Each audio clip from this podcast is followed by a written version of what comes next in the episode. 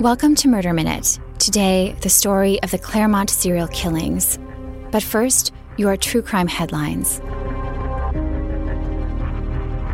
After more than 38 years on San Quentin's death row, one of California's most notorious killers has died of natural causes at the age of 79. Lawrence Bittaker was sentenced to death in March of 1981 for his role in the kidnapping, rape, torture, and murder of five girls over a five month span in 1979. Along with his accomplice, Roy Norris, Bittaker kidnapped the young women from locations around Southern California. Their victims, who ranged in age from 13 to 18 years old, were brutally tortured and raped before being killed and dumped in the wilderness. The pair became known as the Toolbox Killers for their use of household tools like screwdrivers, pliers, and ice packs as implements of torture. Bittaker's accomplice, Roy Norris, testified against him at his trial in exchange for a lighter sentence. Instead of the death penalty, Norris received a sentence of 45 years to life in prison, which he is currently serving. He is 71 years old. California has not carried out an execution since 2006. Earlier this year, Governor Gavin Newsom issued a moratorium on executions for as long as he is in office. There are currently 729 inmates on the state's death row. A 30 year old California man was beaten to death by wedding crashers at his backyard wedding reception. Joe Melgoza and his new bride were celebrating with guests at a reception in the backyard of the bride's sister in Chino, California, when two uninvited guests showed up to the party. The men were asked to leave, but returned later with baseball bats and beat the groom to death in an alley behind the home. Melgoza was found in a neighbor's backyard and rushed to a local hospital where he was pronounced dead. In addition to his wife, Melgoza leaves behind an 11 year old daughter. Two brothers have been arrested in connection with the attack. Chino police say that the 28 year old Roni and 19 year old Josue Castañeda Ramirez did not know the groom but lived nearby. They are being held without bail on suspicion of murder. A weekend crime spree in southern Maine left an 82 year old man dead and a 22 year old man charged with his murder. 22 year old Quinton Hanna has been charged with murder, attempted murder, elevated aggravated assault, unlawful sexual contact, criminal restraint, robbery, burglary, and two counts of criminal threatening with a dangerous weapon. The charges stem from a series of violent attacks that included hitting a woman with his car and sexually assaulting her, robbing another man, and attacking two different men, including a retired teacher and Christmas tree farmer who was murdered outside of his home. Police have not disclosed a motive for the attacks, but said that they were random and appeared to be crimes of opportunity. Hanna is expected to appear in court next week to answer to the murder charge. Those were your true crime headlines. Next, the story of the decades long Claremont serial killings case. But first, a quick break.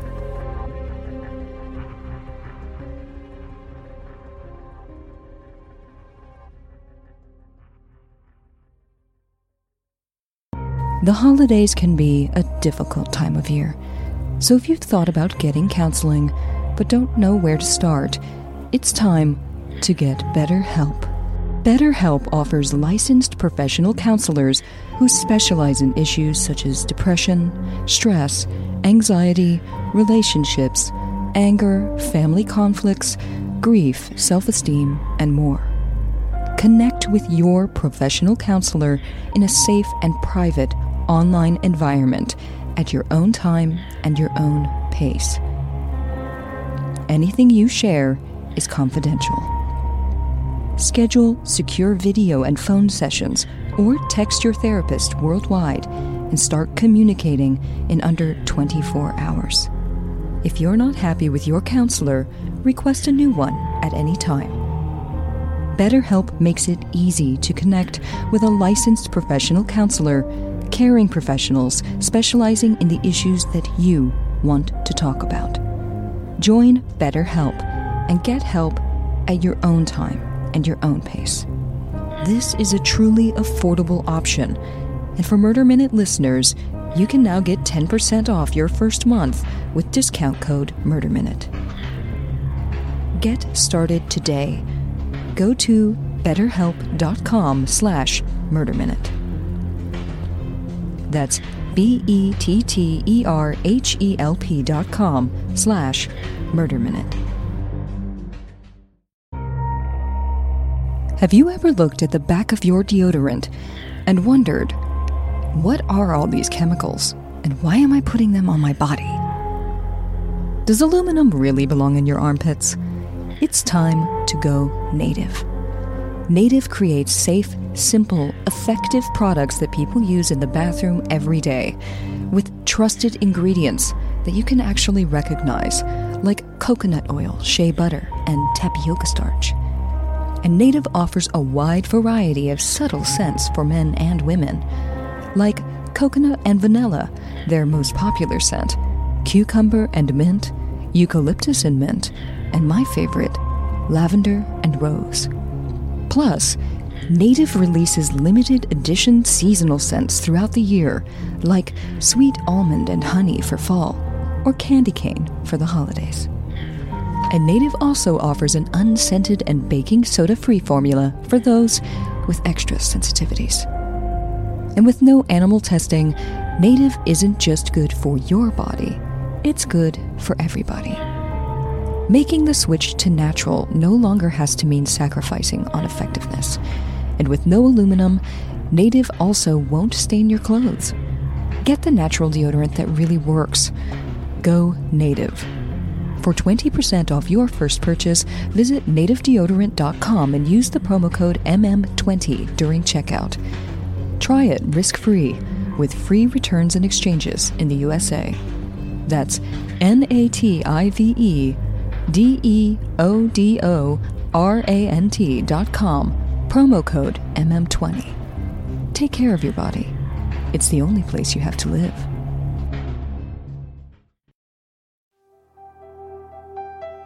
Welcome back to Murder Minute.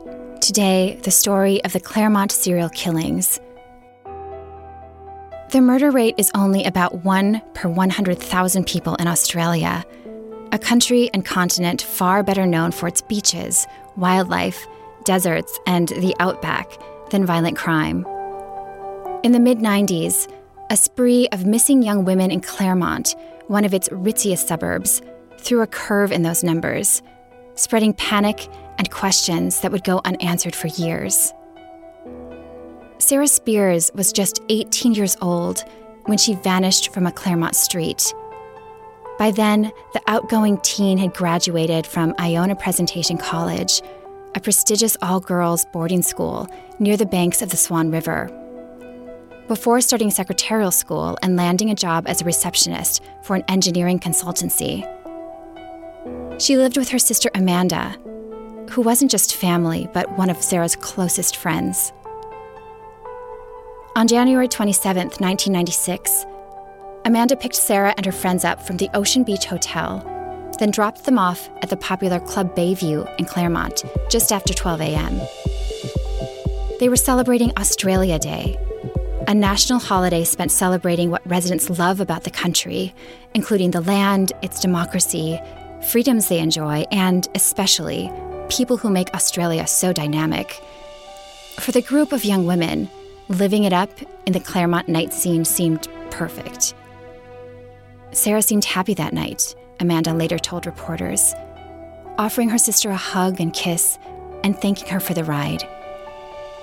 Shortly after, the young women were dancing on Club Bayview's shaky floor and sticky carpet. After hours upon hours of socializing, Sarah told her friends she was tired and left to catch a taxi home. Even at her young age, Sarah was known to be highly responsible. So when no one heard from her the following day, Her loved ones believed something was very wrong. Sarah had even made plans to have friends stay over that day. For Sarah, ghosting her friends was unheard of. That wasn't the only odd thing, according to her father, Don.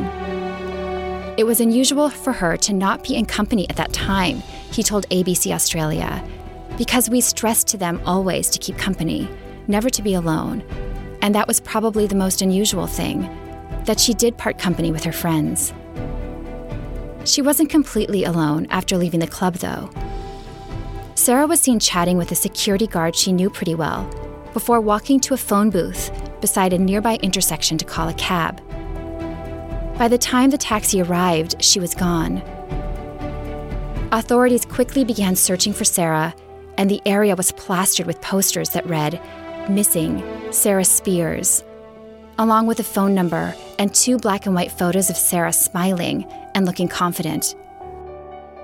Four people said they heard screams in the area that night. A couple said the screams had jolted them awake, but it was difficult to determine the direction the screams came from. Had Sarah's voice pierced the night? Weeks and then months ticked by with no strong leads. Then, five months later, another young woman disappeared. Jane Rimmer, a 23 year old child care worker who looked like she could have been related to Sarah, had spent much of the evening that June 9th at the same hotel Sarah and her friends had begun their Australia Day festivities. After an hour or so, they took a taxi to Claremont, stopping at a pub. Then they headed to Club Bayview, also like Sarah and her friends. Observing a long line outside the club, though, they decided to head to a party at a friend's home instead. At the last minute, Jane had a change of heart. She wasn't ready to leave the area, she said, and would head back to the pub. When she didn't appear at the family's brunch the next day or to work the following morning, Jane's family reported her missing. Shockwaves rippled through the community, given the similarities between her case and Sarah's. Years later, investigators would release CCTV footage showing Jane standing outside the pub around midnight. While the video is grainy, you can see a man approaching Jane. Her face seems to brighten upon seeing him. They start chatting, then the camera pans away. When it pans back, they're gone. Again, days turn to weeks, without clarity as to what happened to Jane. Six weeks after her disappearance, that changed. A woman was picking wildflowers with her daughter in Wellard, about 24 miles from Claremont, when she made a gruesome discovery. In the brush laid a woman's lifeless body. Soon, the deceased identity was confirmed as that of Jane Rimmer. One can only imagine the devastation of her loved ones, or the terror the discovery must have had on those close to Sarah, who remained missing. Now, authorities had one missing woman, one woman's body, and still no suspects. The following spring, another young woman seemed to be plucked from the night. Ciara Glennon, a 27 year old lawyer, had just returned from a year in Europe to celebrate her sister's wedding, taking part as a bridesmaid. According to police records, Ciara had drinks after work with some of her colleagues in Claremont on Friday, March 14, 1997. Near midnight, she decided to head home, walking down an adjacent road to Stirling Highway. She was seen walking past the Claremont Baptist Church and talking with someone sitting in a light colored car at a nearby intersection. A witness would later say he saw her leaning over to talk to whoever was in that car. And when he looked away and then back again, Ciara and the vehicle had left. The next day, she missed a hairstyling appointment and her sister's hen party, Australia's equivalent of a bachelorette party. Her family called the police and a search began. At a press conference, her father Dennis said, Ciara's alive. We believe that, and we are confident that the way she's been brought up, she will fight on. Three weeks later, their worst fears were realized. Ciara's partially dressed body was found in bushland north of Perth. Fear plagued Claremont now that three young women had vanished and two confirmed dead. Given the significant similarities in the cases, there was little doubt that the same person was responsible for all of the crimes, and the media nicknamed the case the Claremont serial killings. Within days, the Australian government announced a $250,000 reward for any information leading to the perpetrator's arrest. Over the course of several weeks, a tip hotline set up by the police received over 15,000 calls. An official task force worked tirelessly on the case, the pressure mounting for resolution. But gradually, as the investigation led to one dead end after another, the case grew cold. Years became decades with no arrest. Authorities investigated a taxi driver who said he'd given Sarah a ride the night before her disappearance. A man described as socially awkward, who was known to drive around the area in a white car, and a mayor who had publicly objected to the use of security cameras and mass DNA collections from taxi drivers. Did he care more about protecting the privacy of affected clubs in Claremont than the victims? If so, why? While the mayor had a tight alibi, police considered him a person of interest for some time and kept a close eye on him. But none of these individuals turned out to be a strong suspect. On the 20th anniversary of Sarah's disappearance, her family released a statement. It's hard not to wonder what Sarah's life and ours could have been had she not been taken from us. Still, no answers, no justice. Near the end of that same year, finally, the community learned of a major breakthrough in the case. After raiding a home in an eastern Perth suburb, police arrested the man who lived there 48 year old Bradley Robert Edwards, charging him with the murders of Jane Rimmer and Ciara Glennon. He was charged with attacks on other women too, including the aggravated sexual assault of a 17 year old girl he pulled into a cemetery in 1995, and breaking and entering. He allegedly broke into an 18 year old woman's bedroom in 1998 as she slept, attacked her, then fled after she attempted to fight him off. DNA collected from a discarded Sprite bottle helped lock him in as the prime suspect. Edwards initially pleaded not guilty to all of the charges. Then, in October 2019, as his trial neared, he changed his plea to guilty for the rape and break in counts, still maintaining that he's innocent of the serial murders. At the pretrial hearings in 2016, the lead prosecutor depicted Edwards, then age 50, as a socially isolated and awkward boy who grew into an equally awkward prowler with a fetish for women's underwear. And from there, his behaviors escalated to rape and then murder. Six years before the killing spree began, he reportedly attacked a woman working in a hospital without losing his job at Australia's largest mobile phone network, Telstra. Starting around 1988, prosecutors alleged that Edwards was spotted prowling around, stealing, and then dressing in women's clothes. Cross dressing isn't a crime or all that unusual, but the prosecution believes Edwards was moving toward more nefarious acts than stealing, and that he wasn't only wearing the clothes, but obsessing over women who wore them. By 1990, he was known to grab vulnerable women. Prosecutors also said that Edward's DNA was linked with Ciara's body and that fibers from his vehicle connected him to her as well. And up until two weeks prior to his arrest, they alleged, he was editing pornographic material involving the abduction and rape of women. As for the timing of the murders, the prosecution asserted that Edward's crimes took place at rocky marital times. His first wife left him for a man she'd been having an affair with in January 1996, the month Sarah disappeared. When Jane vanished, he had just learned his wife was expecting her lover's baby. And Ciara went missing the same month the home he had shared with his ex wife sold. While that timeline doesn't prove causality, it seems significant. Edward's attorney called the attempts to link the crimes to his personal life an exercise in speculation according to an article in The Australian. He also said stealing women's underwear has little relevance in terms of committing murders. Edward's official trial began in November 2019. It's expected to be one of the lengthiest, most expensive, and hardest fought trials in Australia's history. At the start of the second week, 45 year old Annabelle Bushell testified, giving an eerie account of what sounded like a treacherous brush with life or death.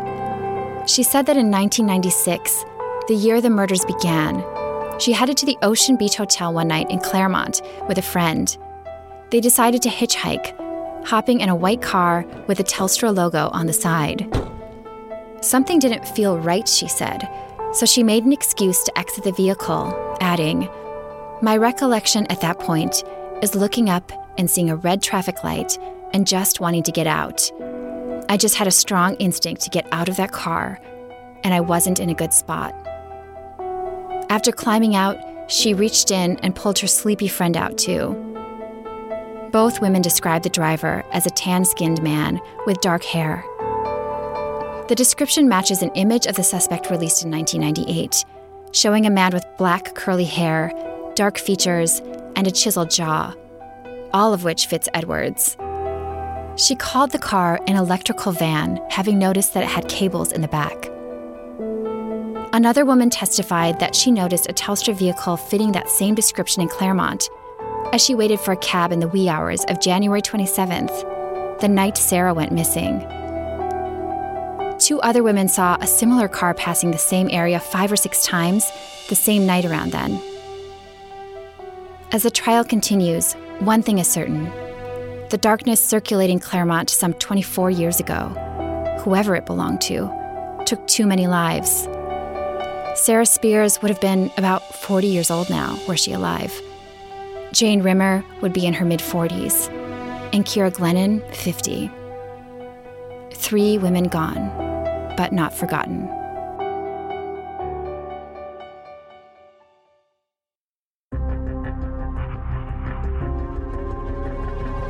This has been Murder Minute. For true crime anytime, download the Murder Minute app or follow us on Instagram at Murder Minute. For exclusive content and early access, find the show on Himalaya.